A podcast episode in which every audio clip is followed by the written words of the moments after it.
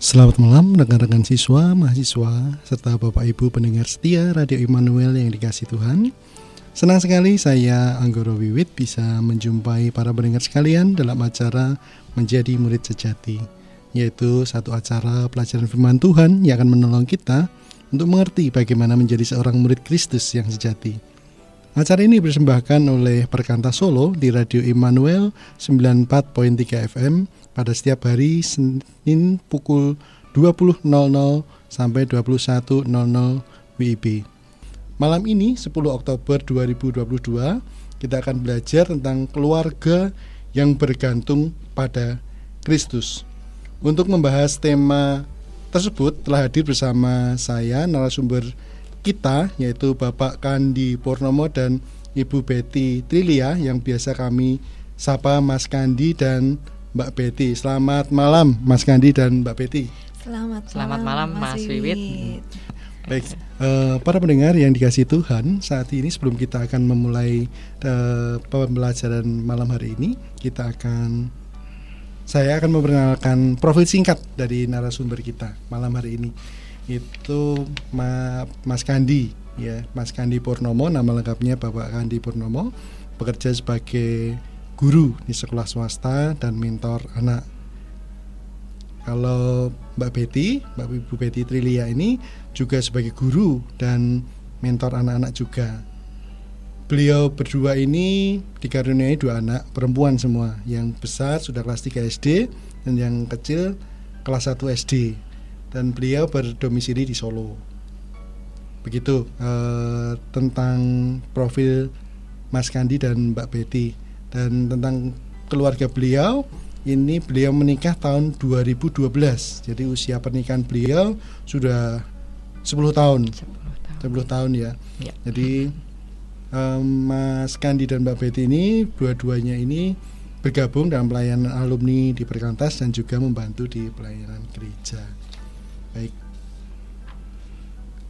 untuk selanjutnya kita akan memulai pelajaran kita malam hari ini karena kita simak dan kita untuk menyiapkan catatan kalau perlu dan juga Alkitab dan kita akan mengikuti pelajaran firman Tuhan dengan tema keluarga yang bergantung kepada Kristus. Monggo kami persilahkan untuk Mas Kandi.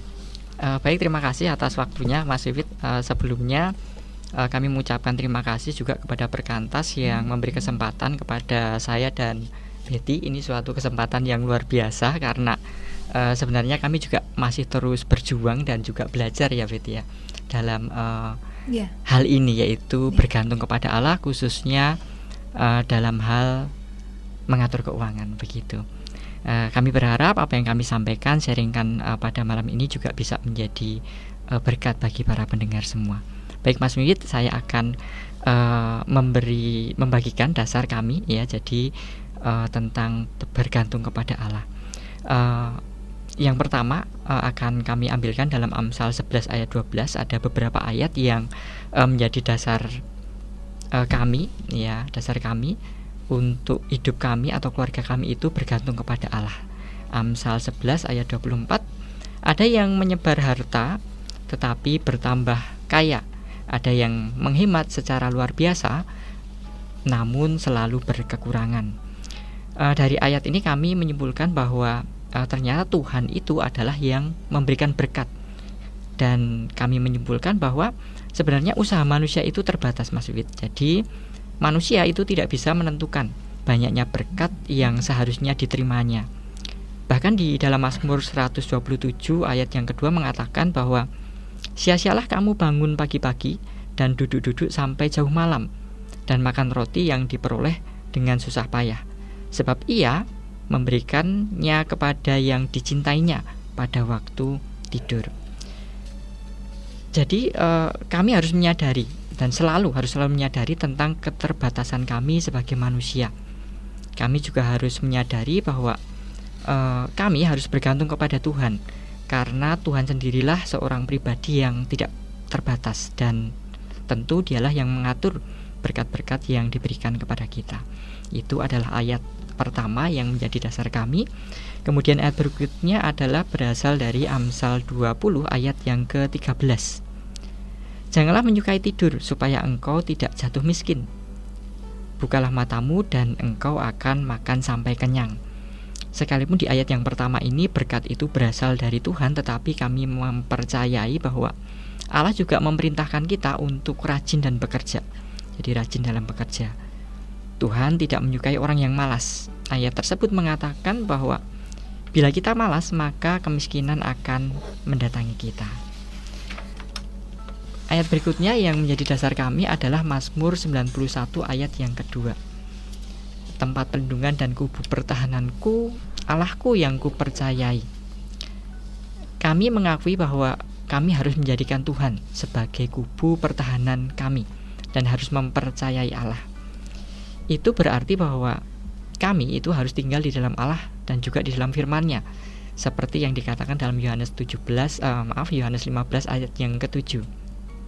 Bagaimana mungkin kita bisa menjadikan Allah sebagai kubu pertahanan kalau kita tidak tinggal di dalam kubu tersebut?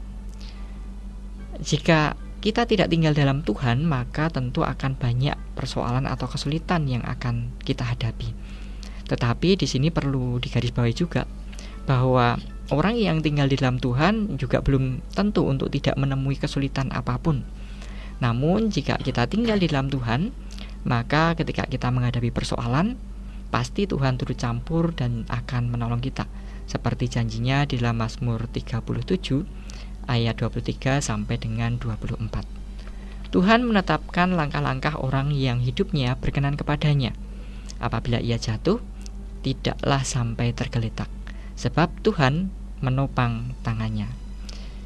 Kemudian ayat yang mungkin juga terakhir yang menjadi dasar kami adalah Amsal 3 ayat 5 sampai dengan ayat yang ke-6. Percayalah kepada Tuhan dengan segenap hatimu dan janganlah bersandar pada pengertianmu sendiri. Akuilah dia dalam segala lakumu, maka ia akan meluruskan jalanmu. Kami mengakui bahwa kami harus percaya dan juga bersandar kepada Tuhan. Itu artinya bahwa kami harus bergantung kepada Tuhan. Kebergantungan uh, kepada Tuhan itu sebenarnya meliputi keseluruhan hidup kita ya. Jadi salah satunya dan bagian di dalamnya itu adalah dalam hal harta atau keuangan. Seperti yang dikatakan dalam ayat selanjutnya yaitu di Amsal eh, 3 ayat yang ke-9. Muliakanlah Tuhan dengan hasil pertama dari segala penghasilanmu maka lumbung-lumbungmu akan diisi penuh sampai melimpah-limpah, dan bejana pemerahanmu akan meluap dengan air buah anggurnya. Dari ayat ini e, mengatakan kepada kita supaya kita juga mengakui bahwa penghasilan kita itu adalah sepenuhnya milik Tuhan, tetap menjadi hak milik Tuhan. Karena itu milik Tuhan, maka kita perlu kami mempercayai bahwa kami perlu bertanya kepada Tuhan. Untuk apa saja hasil uang pekerjaan kami tersebut? Dan kami harus percaya bahwa ketika kami taat kepada Allah khususnya dalam hal ini tema kita adalah dalam uh, harta pengaturan uang kita maka Tuhan akan memberkati. Seperti yang dikatakan di dalam ayat 10 uh, eh, demikian Mas Wibit beberapa ayat yang mungkin menjadi dasar hidup kami uh, kenapa kok kami uh, sebagai keluarga itu harus bergantung kepada Tuhan Baik, menarik sekali Mas Gandhi untuk uh, pelajaran pada malam hari ini dan beberapa ayat yang sudah dibagikan tadi ya. Tapi uh, tema kita keluarga yang bergantung pada Allah. Tadi Mas Gandhi sudah memberikan uh, pemaparan dan dasar-dasar ayat yang digunakan sebagai dasar untuk bergantung kepada Allah dalam keluarga ya. Jadi uh, saya sekarang bertanya kepada Mbak Betty ya karena ini berdua keluarga. Jadi iya. uh, tadi Mas Kandi sudah membagikan iya. dasar-dasarnya dan sekarang saya akan bertanya kepada Mbak Betty. Mbak Betty kalau melihat dari pemaparan Mas Kandi tadi ya, mm-hmm. itu uh, poin-poin apa ya yang bisa kita dapatkan dari pemaparan Mas Kandi tadi? Ya. Uh, Oke okay, Mas Wiwit, saya akan mencoba menyimpulkan apa yang sudah disampaikan oleh hmm, Mas Kandi tadi ya. Uh, saya menyimpulkan ada beberapa poin. Poin yang pertama bahwa Allah yang memberikan dan menentukan berkat pada kita dan usaha kita tidak bisa menentukan besar kecilnya berkat tersebut. Lalu poin yang kedua, Allah menginginkan kita menjadi orang yang rajin. yaitu dengan bekerja. Poin yang ketiga, kita harus menjadikan Tuhan sebagai kubu pertahanan kita dan mempercayai Tuhan sepenuhnya. Lalu poin yang keempat, mempercayai Tuhan itu berarti menyerahkan hidup kita kepada Tuhan, termasuk harta kekayaan kita. Dan poin yang kelima, ketika kita mempercayai Tuhan, bukan berarti tidak akan ada masalah dalam hidup. Kita akan tetap menghadapi masalah dalam hidup kita, tetapi pasti Tuhan akan menolong kita sesuai dengan janjinya.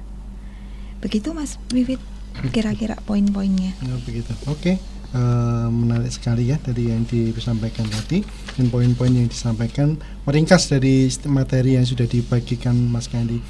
Uh, sekarang muncul pertanyaan seperti ini Mas Kandi. Iya Mas. Baik. Apa arti dari kata bergantung itu sendiri ya Mas Kandi? Karena kita kan bergantung pada Allah. Jadi bergantung itu seperti apa gitu? Bisa dijelaskan kepada kami dan para pendengar setia.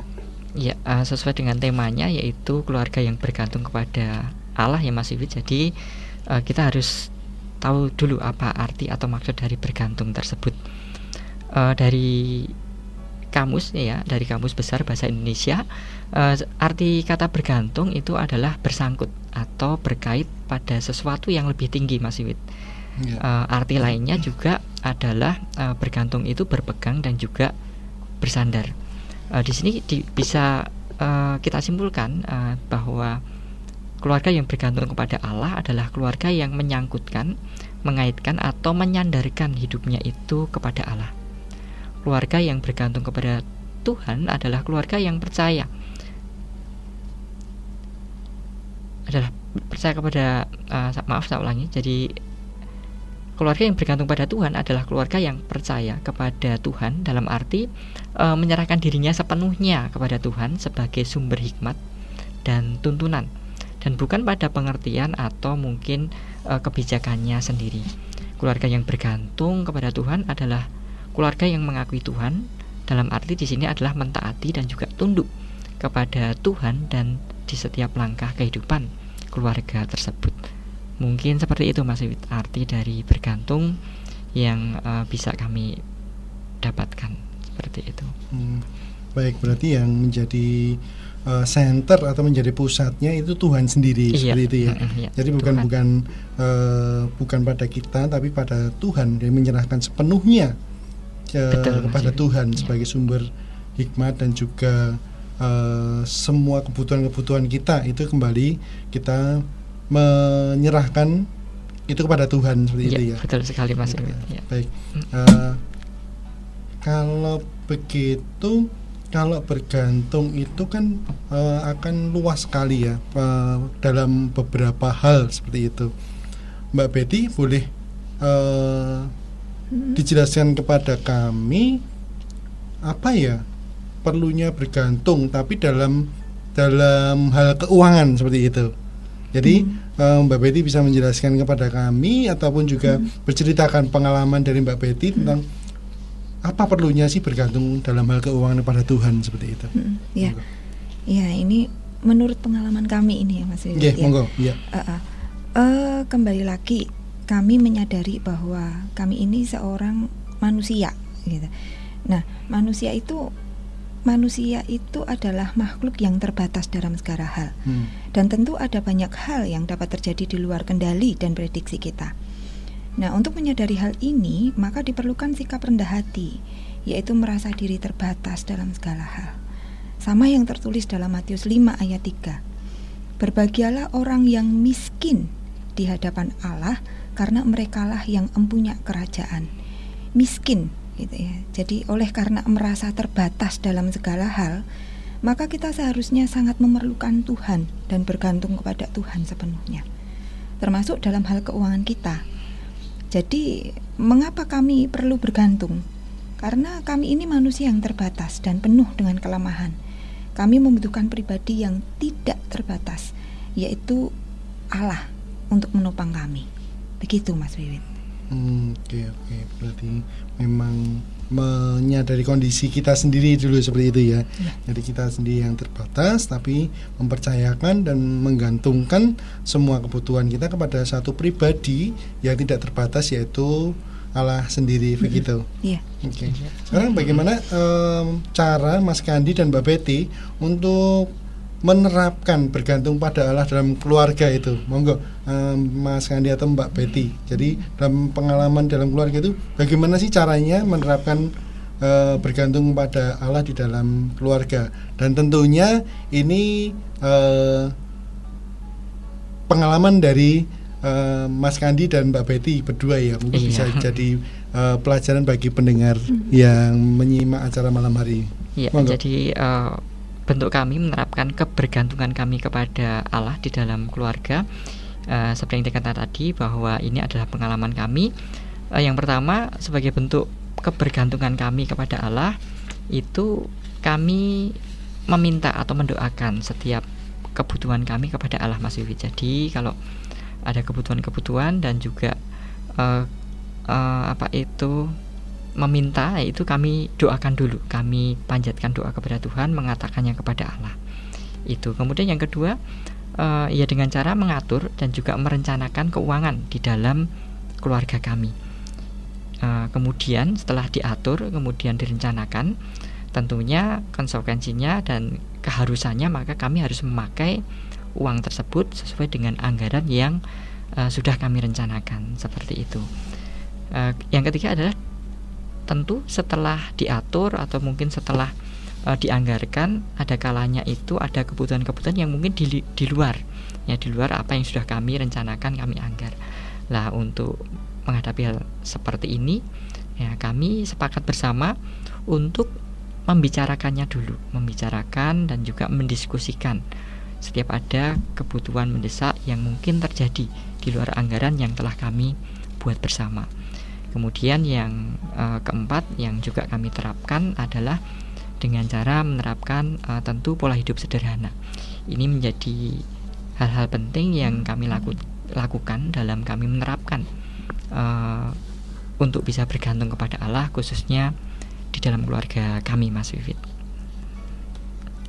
Oh begitu. Iya. Eh, Mm-mm. Untuk ya, pengalamannya seperti itu di dalam berkeluarga eh, dalam keluarga Mas Kandi dan Mbak Betty ya tentang bergantung pada Allah. Itu eh, sekarang muncul pertanyaan seperti ini dari paparan tadi muncul pertanyaan seperti ini Mas Kandi atau Mbak Betty. Mungkin Mbak Betty ya nanti akan Ya, menjawab. boleh Jadi Mas. apa sih perlunya bijak dalam keuangan dan pengaruhnya bagi keluarga? Iya. Dari pengalaman kami, kami eh, mendapatkan beberapa apa namanya pengaruh bagi keluarga kami. Yang pertama, merencanakan keuangan itu adalah wujud tanggung jawab terhadap keluarga. Karena jika ada kebutuhan mendesak, kami tidak perlu bergantung pada orang lain. Jadi seperti yang dikatakan di Matius 25 ayat 14 sampai 30 tentang perumpamaan talenta gitu. Lalu eh, apa pengaruhnya lagi? Dengan merencanakan keuangan, kami juga sedang memperkecil kemungkinan adanya permasalahan dalam keluarga, khususnya tentang keuangan. Sekali lagi bukan berarti pasti tidak akan ada masalah, tetapi tetap akan menghadapi dan dengan perencanaan kita akan lebih siap dan lebih mudah mengatasinya. Banyak juga keluarga yang hancur dan berakhir dengan perceraian. Salah satunya karena tidak ada kesepakatan dan tidak bijak dalam mengatur keuangan keluarga. Lalu yang selanjutnya pengaruhnya adalah eh, ketika kami mengatur keuangan maka hidup kami lebih tertata. Kami akan lebih siap dalam menghadapi hal yang tidak terduga. Sebagai contoh, saat motor kami rusak dan membutuhkan dana besar, maka kami tidak bingung dan tidak perlu mengganggu pos atau anggaran-anggaran yang lain karena sudah siap untuk pos anggaran pembiayaan untuk motor.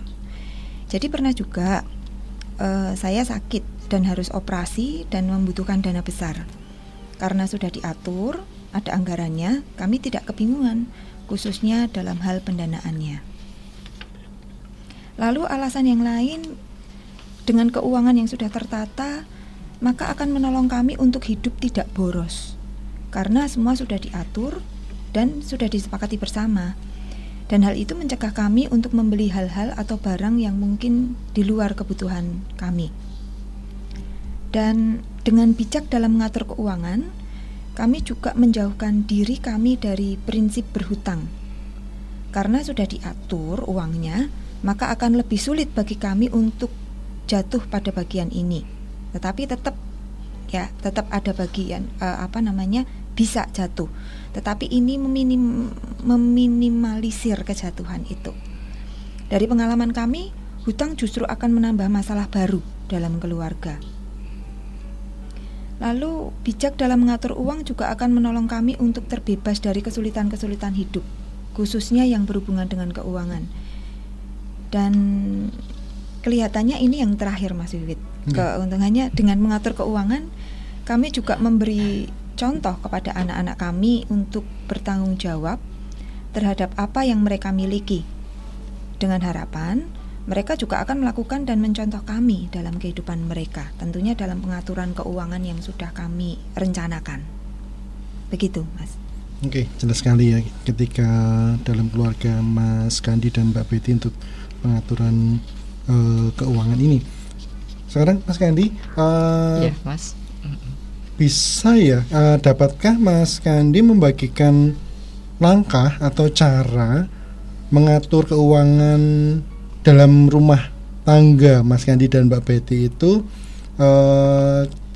langkah langkah-langkah cara mengatur keuangannya itu seperti apa? Tidak bisa dibagikan Mas. Oh, baik baik Mas kami akan sharingkan kami akan membagikan ya tentunya sekali lagi mungkin uh, setiap keluarga mempunyai cara metode yang mungkin tidak sama tetapi ini yang kami sharing adalah yang sudah kami kerjakan bersama dan sepakati bersama begitu ya Mas Iwit. Ya.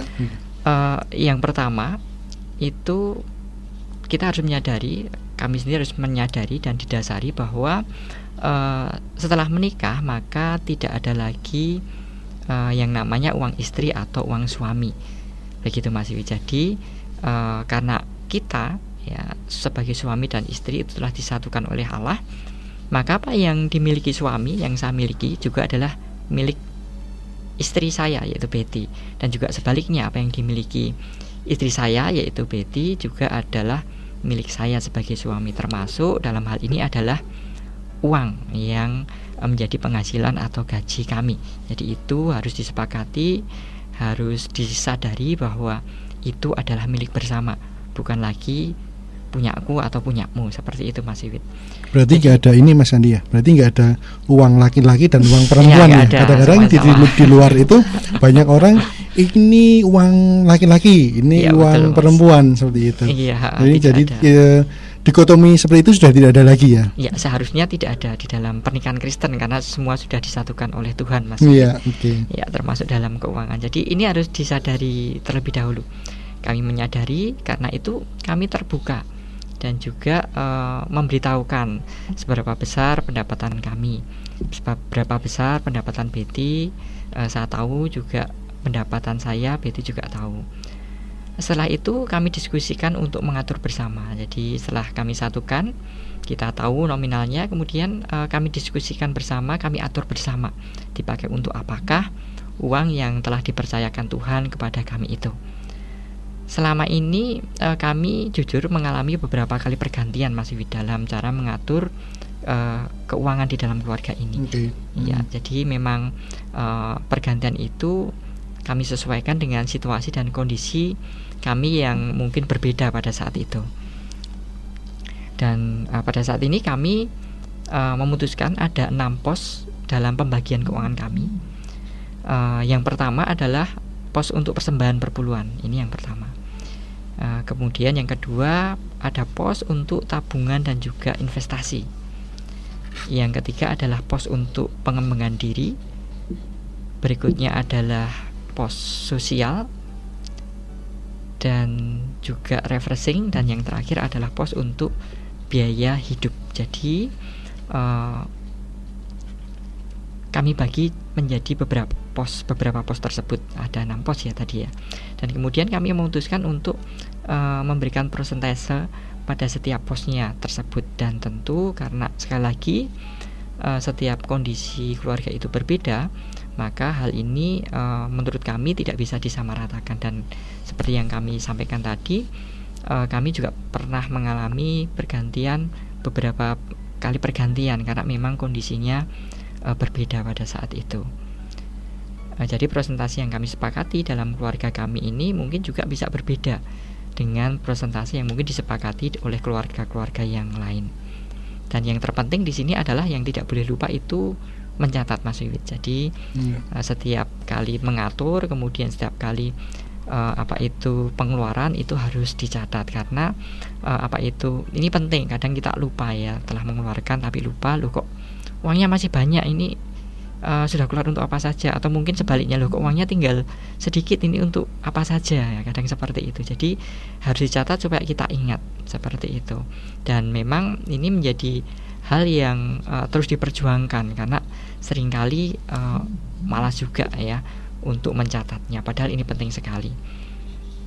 Itu tentang pos kami. Kemudian uh, yang kami lakukan tadi yang pertama adalah dengan pos persembahan ya untuk pos persembahan ini uh, ini sebagai bentuk kebergantungan kami kepada Tuhan jadi kami memutuskan untuk memberikan 10% dari penghasilan kami berdua jadi setelah uh, pendapatan kami tersebut berdua tersebut dikurangi untuk persembahan perpuluhan ini baru kami membagikan pada pos-pos yang lain sesuai dengan uh, persentase yang telah kami sepakati bersama.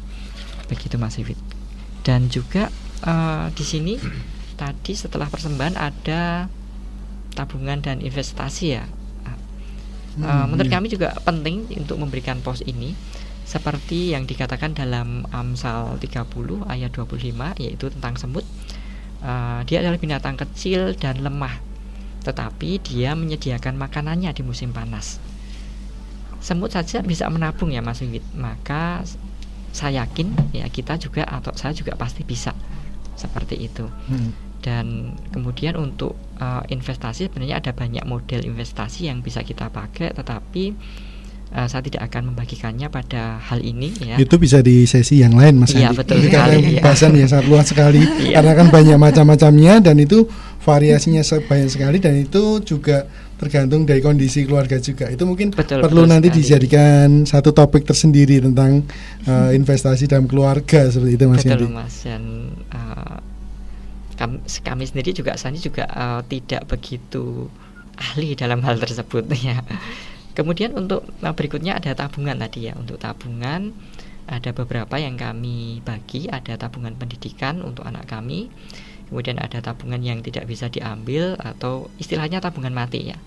Dan juga ada tabungan yang dipakai untuk keperluan mendesak. Uh, kami mengakui Mas Witit bahwa tabungan kami itu setiap kali menabung itu nominalnya tidak banyak, hmm. tidak banyak ya. Hmm. Tetapi pepatah bilang ya uh, kalau dikumpulkan sedikit-sedikit nanti juga lama-lama menjadi bukit begitu Mas Iwit. Okay. Ya, pos selanjutnya adalah pos pengembangan diri Mas Iwit. Jadi kami percaya bahwa Tuhan itu menginginkan kita untuk terus bertumbuh, baik itu bertumbuh secara rohani, karakter atau mungkin potensi kita. Dan kemudian untuk bisa bertumbuh dalam hal itu adalah ada banyak cara ya kita bisa dengan membaca buku, mengikuti retreat, ya seminar-seminar atau mungkin dengan kursus. Sebagai contoh, saya yang bekerja di bidang pendidikan, maka saya merasa perlu untuk ikut atau mengikuti seminar-seminar pendidikan yang juga mungkin itu berbiaya. Hmm. Ya, kemudian mungkin kami juga merasa perlu untuk mungkin membeli buku-buku tentang pendidikan atau mungkin buku-buku tentang uh, tumbuh kembang anak supaya kami bisa menolong anak-anak kami hmm, yeah. atau mungkin juga uh, mengikuti seminar-seminar parenting yang uh, bisa menambah pengetahuan kami dalam membangun keluarga. Hmm. Pos selanjutnya adalah pos sosial Mas Iwit. Jadi kita ini diciptakan sebagai makhluk sosial ya. Karena itu kami merasa bahwa ini juga bagian ini perlu ya perlu kita uh, adakan. Bagian ini biasanya kami bisa keluarkan untuk acara atau kegiatan bila ada hajatan saudara atau mungkin tetangga begitu atau mungkin apabila ada teman yang sakit atau keluarga yang membutuhkan Mas Wid. misal dalam satu bulan pos ini tidak terpakai, kami memutuskan untuk tetap menyimpan di pos ini. Jadi tidak kami ambil, kami tidak pakai untuk uh, yang lain. Karena biasanya bisa jadi dalam satu bulan atau mungkin di bulan selanjutnya itu ada kebutuhan sosial yang lebih besar. Misalnya mungkin ada uh, hajatan mungkin dalam satu bulan lebih dari sekali seperti itu. Atau mungkin ada hal-hal yang lain mungkin ada saudara yang membutuhkan. Ya dengan begitu kami tidak perlu bingung atau mungkin tidak perlu mengurangi pos lain untuk uh, pos sosial ini. Dan yang berikutnya yang tidak kalah penting itu adalah bagian refreshing, Mas. Wah, ini ya, yang menarik. Oh, oh ya. ya sekalipun memang tidak banyak tetapi uh, kami tetap uh, memberikan budget untuk bagian ini. Ya, kami merasa kami perlu meluangkan waktu bersama dengan keluarga, dengan istri, dengan anak-anak. Ya biasanya bagian ini kami pakai untuk uh, mungkin ketika kami ingin makan di luar bersama, ada kalanya mungkin kami menonton bioskop bersama atau mungkin juga kegiatan piknik bersama. Istilah kerennya ya. sekarang itu healing. Oh ya, healing ya yang sekarang sering dipakai ya Mas Iwin. Kata healing itu baru ngetren kata-kata itu. Ya, dan yang terakhir Mas Wid itu adalah bagian biaya hidup. Ya, di sini tentu meliputi banyak hal. Ada uang makan, listrik, air, PDAM, uang saku anak-anak, uang bensin dan juga uh, uang pulsa dan juga yang lain-lain. Ya, mungkin ini Mas Wid yang bisa kami bagikan ya, mungkin secara singkat seperti itu Mas Wid. Hmm, baik, menarik sekali ya untuk diskusi malam ini. Mas Kandi dan Mbak Betty mungkin iya, Mas uh, mungkin ke Mbak Betty untuk pertanyaan oh, ya, ini ya. Betty. Ya. Ini uh, pernahkah dalam keluarga Mas Kandi dan Mbak Betty berdua itu mengalami masa-masa kelebihan dan sebaliknya juga masa kekurangan te, apa yang Mas Kandi dan Mbak Betty lakukan terhadap kondisi-kondisi seperti itu karena kan uh, kondisi belum tentu akan terus dalam uh, kelebihan atau hmm. kelimpahan hmm. terus menerus yeah. demikian juga tidak selalu setiap bulan kok kekurangan terus seperti itu ya jadi uh, untuk mencikapi seperti itu apa yang dilakukan uh, keluarga dari Mas Kandi dan Mbak Betty ini? Ya, tentu pernah ya Mas Wiwit ya keluarga ya. kami mengalami ya. kelebihan baik itu kekurangan juga pernah. Namun untuk kelebihan yang kami maksud di sini adalah uh, menurut kami gitu ya itu adalah saat di mana kami mendapatkan tambahan income di luar anggaran kebutuhan yang kami buat. Contohnya kami mendapat bonus kerja atau bonus prestasi. Nah, karena kebutuhan sudah kami atur, maka kelebihan tersebut kami simpan atau kami tabung. Kami tidak tahu tuh kejadian yang akan terjadi di masa mendatang. Apakah akan ada kebutuhan di luar anggaran yang sudah direncanakan setiap bulannya itu ataukah tidak? Nah, bila hal itu terjadi, bila ada kebutuhan yang di luar anggaran itu terjadi, maka kami bisa menggunakan uang tersebut atau bisa juga Tuhan menginginkan kelebihan tersebut untuk orang lain yang membutuhkan. Nah, karena itu sangat penting untuk menyerahkan kelebihan tersebut dan menanyakan kepada Tuhan untuk apakah kelebihan uang tersebut. Jadi, biasanya kami tidak mengotak-atik untuk kelebihan uang itu, Mas. Biasanya lebih ke kami simpan gitu. Nah, begitu juga sebaliknya, kami pun pernah mengalami di masa kekurangan dan kesulitan sehingga Dalom membuat kami berpikir bahwa hutang adalah cara yang paling cepat mengatasi kesulitan kami. Sampai pada satu, satu titik, kami mengerti bahwa kami sudah tidak bergantung kepada Tuhan, tapi uang yang menjadi pusat kami. Mungkin jika waktu itu kami mengatur uang dengan baik, maka kami tidak perlu berhutang untuk biaya hidup. Nah, sejak saat itu kami berdua mengakui dosa ketidakbergantungan kami dan memulai bangkit kembali. Salah satunya dengan mengatur keuangan dan memulai melunasi hutang kami sedikit demi sedikit sampai pada akhirnya selesai.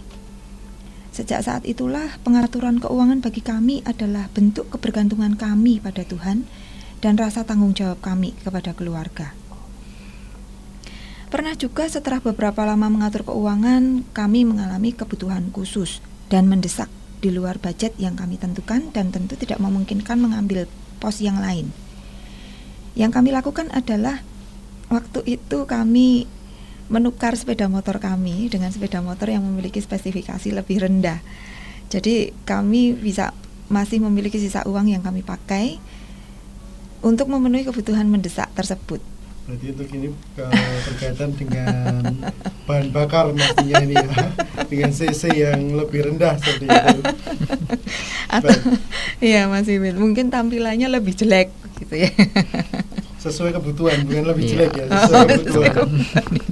Jadi tidak bisa untuk dipakai gaya begitu Mas.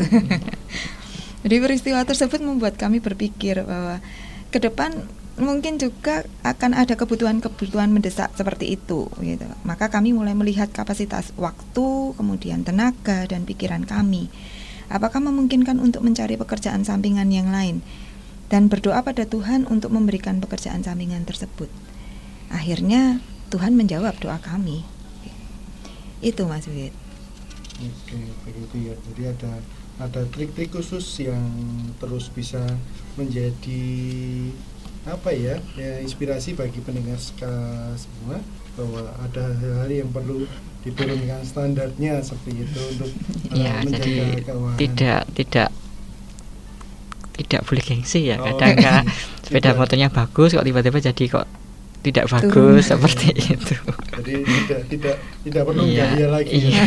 Karena ter kalau terlalu banyak gaya nanti akan ada tekanan yang terlalu tinggi juga seperti itu. Cicilannya lebih banyak. lebih banyak. Oke, baik. Mas Andi, sekarang iya, Mas bagaimana menerapkan hidup sederhana dalam keluarga Mas Kandi?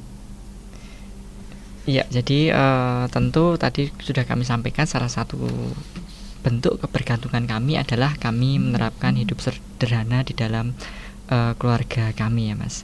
Jadi uh, tentu setiap orang itu memiliki standar hidup yang berbeda termasuk uh, istri dan juga suami termasuk kami ya. Jadi yang pertama kami lakukan adalah uh, kami menyamakan standar idealis idealas idealas idealisme. Sampai karena baru pertama kali nih mas ya jadi agak belum. Ya kami ya jadi kami diskusikan kami diskusikan bersama kami sepakat bersama bahwa uh, sebenarnya memang kami pernah mengalami tidak sepakat ya ada perbedaan. Kami merasa ada perbedaan kemudian kami mengetahui itu dan kemudian kami bicarakan bersama. Sampai pada akhirnya kami menemukan kesepakatan bahwa uh, memang segala sesuatu yang baik itu yang bagus itu tidak identik dengan uh, kata mahal Mas Iwit. Hmm. Uh, sebagai contoh uh, kami atau saya ya saya membutuhkan HP seperti itu uh, jadi karena apa itu sebagai pendidik ya khususnya pada masa uh, kemarin masa corona itu teknologi sangat diperlukan ya itu kami saya sendiri ya termasuk juga Betty itu membutuhkan perlu mengganti HP jadi uh, eh, HP yang kami pakai saat itu uh, sudah tidak istilahnya sudah spesifikasinya itu sudah tidak cocok lagi karena harus banyak uh, menggunakan aplikasi-aplikasi baru kemudian uh, terlalu harus menyimpan tugas-tugas dari anak-anak yang semuanya lewat online seperti itu. Dan kami merasa bahwa kami membutuhkan. Jadi ini kami menyadari bersama bahwa itu memang uh, kebutuhan karena itu mendukung untuk pekerjaan kami. Uh, tetapi yang perlu dipikirkan bersama-sama adalah uh, HP seharga berapakah yang akan kami beli dengan spesifikasi yang bagaimana? Kalau dengan HP seharga uh, mungkin 2 juta atau dua setengah juta itu sudah cukup spesifikasinya sudah cukup RAM atau memori atau mungkin uh, itu sudah cukup bagi kami untuk menunjang kami maka sebetulnya tidak perlu kami uh, memakai uang lebih mungkin membeli dengan harga yang 3 juta atau 4 juta seperti itu Mas Wiwit. Jadi itu bukan ininya ya, bukan bukan tergantung mereknya. Wah kalau merek iya, tertentu betul, ini kan iya. ditenteng-tenteng gitu kan kelihatan keren wah ya. keren gitu. Tapi sebenarnya lebih ke spesifikasinya ya, iya, spesifikasi ya, jadi, dari HP itu sendiri menunjang kebutuhan kebutuhan kami. Iya, betul Mas Wiwit seperti itu. Jadi tidak ini hanya sekedar contoh dari HP ya. Sebenarnya ini bisa kita, kami terapkan, kita terapkan dalam uh, ketika ingin membeli barang lain sesuai dengan uh, kebutuhan hmm. seperti itu. Kemudian yang berikutnya adalah uh, untuk saat ini, untuk saat ini kami memang memutuskan bersama untuk tidak memiliki kartu kredit Mas Wiwit supaya uh, kami tidak terjebak di dalam pola hidup konsumtif. Jadi kami memutuskan untuk tidak memilikinya seperti itu. Tapi uh, pernah punya ya Mas? Belum pernah Mas. Oh, belum. Cuman ditawari ya, oh, ditawari tapi kami karena memang sudah sepakat ya, jadi kami tolak seperti itu. Iya. iya. Kemudian yang ketiga kami belajar untuk tidak hidup boros ya dengan menggunakan uang kami sesuai dengan anggaran yang sudah kami buat dan juga uh, kami sepakati. Kemudian bila ada kelebihan seperti yang kami sampaikan dalam pengalaman kami tadi, maka kami tabung dan tidak kami pakai untuk membeli hal-hal yang mungkin uh, kami inginkan tetapi tidak kami butuhkan. Kadang juga kepikiran wah ini ada uang bisa dipakai untuk yang lain-lain tetapi uh, kita harus mengingat tentang kesepakatan kami bahwa uh, tidak boleh seperti itu karena ada prinsip-prinsip yang harus kami pegang. Uh, mungkin seperti itu Mas Iwit. Hmm. Oke, okay. uh, kalau dari tadi kita membahas dari sisi Mas Kandi dan Mbak Betty ya, dan tadi kita kita membaca profilnya Mas Kandi dan Mbak Betty bahwa sudah ada putri-putri yang uh, di, ada di dalam keluarga gitu. Sekarang um, ke Mbak Betty. Mbak Betty, bagaimana sih mengajarkan uh, kepada anak-anak sejak dini tentang hmm. bergantung pada Allah dalam yeah. mengatur keuangan? Iya, uh, pengalaman kami ini Mas Wiwit ya. Iya, nah, kami mengajak anak kami uh, untuk berdoa tentang kebutuhan-kebutuhan kami. Jadi kami mempunyai kebiasaan berdoa bersama sebelum tidur. Dan di saat itulah kami mengajak anak-anak untuk mendoakan kebutuhan-kebutuhan tersebut. Lalu kami juga mengajarkan kepada anak kami untuk mendoakan apa yang ingin mereka miliki. Sebagai contoh, anak kami ingin sepeda baru. Maka kami mendorong anak kami untuk mendoakan dan memintanya pada Tuhan. Lalu bila anak kami menyampaikan keinginan mereka, kami mengajak mereka untuk memikirkan apakah keinginan itu hanya sekedar keinginan ataukah memang kebutuhan mereka. Uh, lalu anak bisa mengatur uang bila anak itu membawa uang mereka sendiri. Nah itu pendapat kami karena itu kami memutuskan untuk memberikan kepada mereka uang saku mingguan dengan tujuan mereka bisa belajar mengatur uang mereka sendiri. Dari uang saku tersebut kami mengajarkan juga supaya anak kami memberi e, memberikan persembahan dan menabungnya. Lalu kami juga menolong anak kami untuk mandiri kreatif, menghasilkan sesuatu dari hasil karya mereka sendiri. Nah, ini kebetulan anak kami yang besar itu suka membuat kerajinan gelang manik-manik itu Mas Wiwit. Hmm.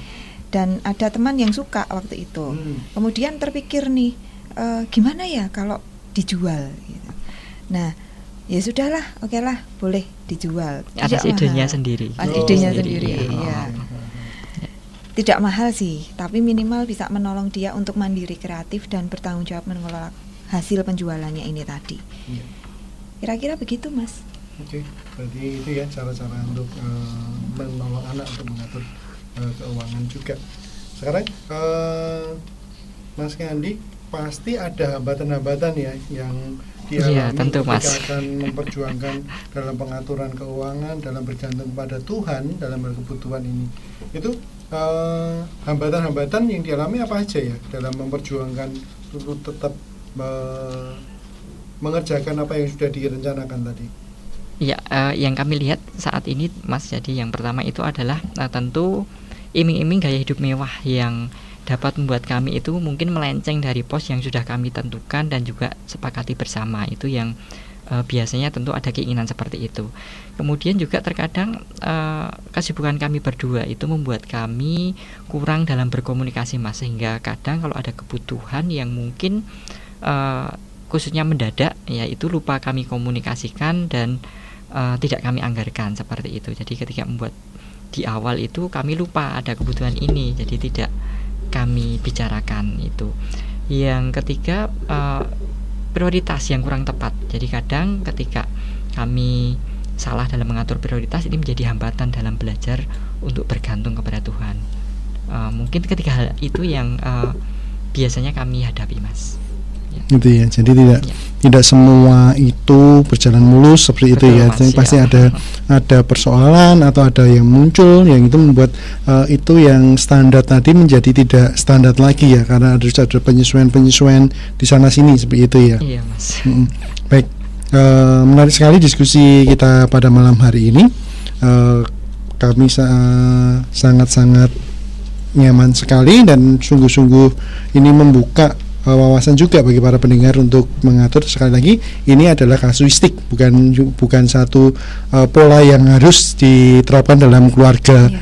di anu ya pendengar semua ya ini adalah kasus salah, salah satu contoh untuk dalam pengaturan bergantung pada Tuhan dalam hal terutama dalam hal keuangan. Baik para pendengar semua yang dikasih Tuhan, menarik sekali eh, pelajaran dan diskusi firman Tuhan yang kita dengarkan pada malam hari ini. Namun karena keterbatasan waktu, maka kita akan harus akhiri sampai di sini. Namun sebelum berpisah, kita akan kembali mendengar kesimpulan pelajaran kita pada malam hari ini dan nanti sekaligus akan ditutup dan diakhiri dengan doa.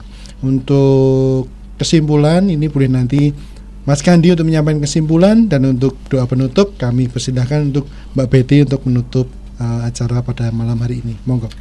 Baik, eh, terima kasih. Saya akan simpulkan ya, hasil diskusi atau sharing eh, kami pada malam hari ini. Yang pertama adalah eh, kebergantungan keluarga terhadap Tuhan itu bisa diwujudkan.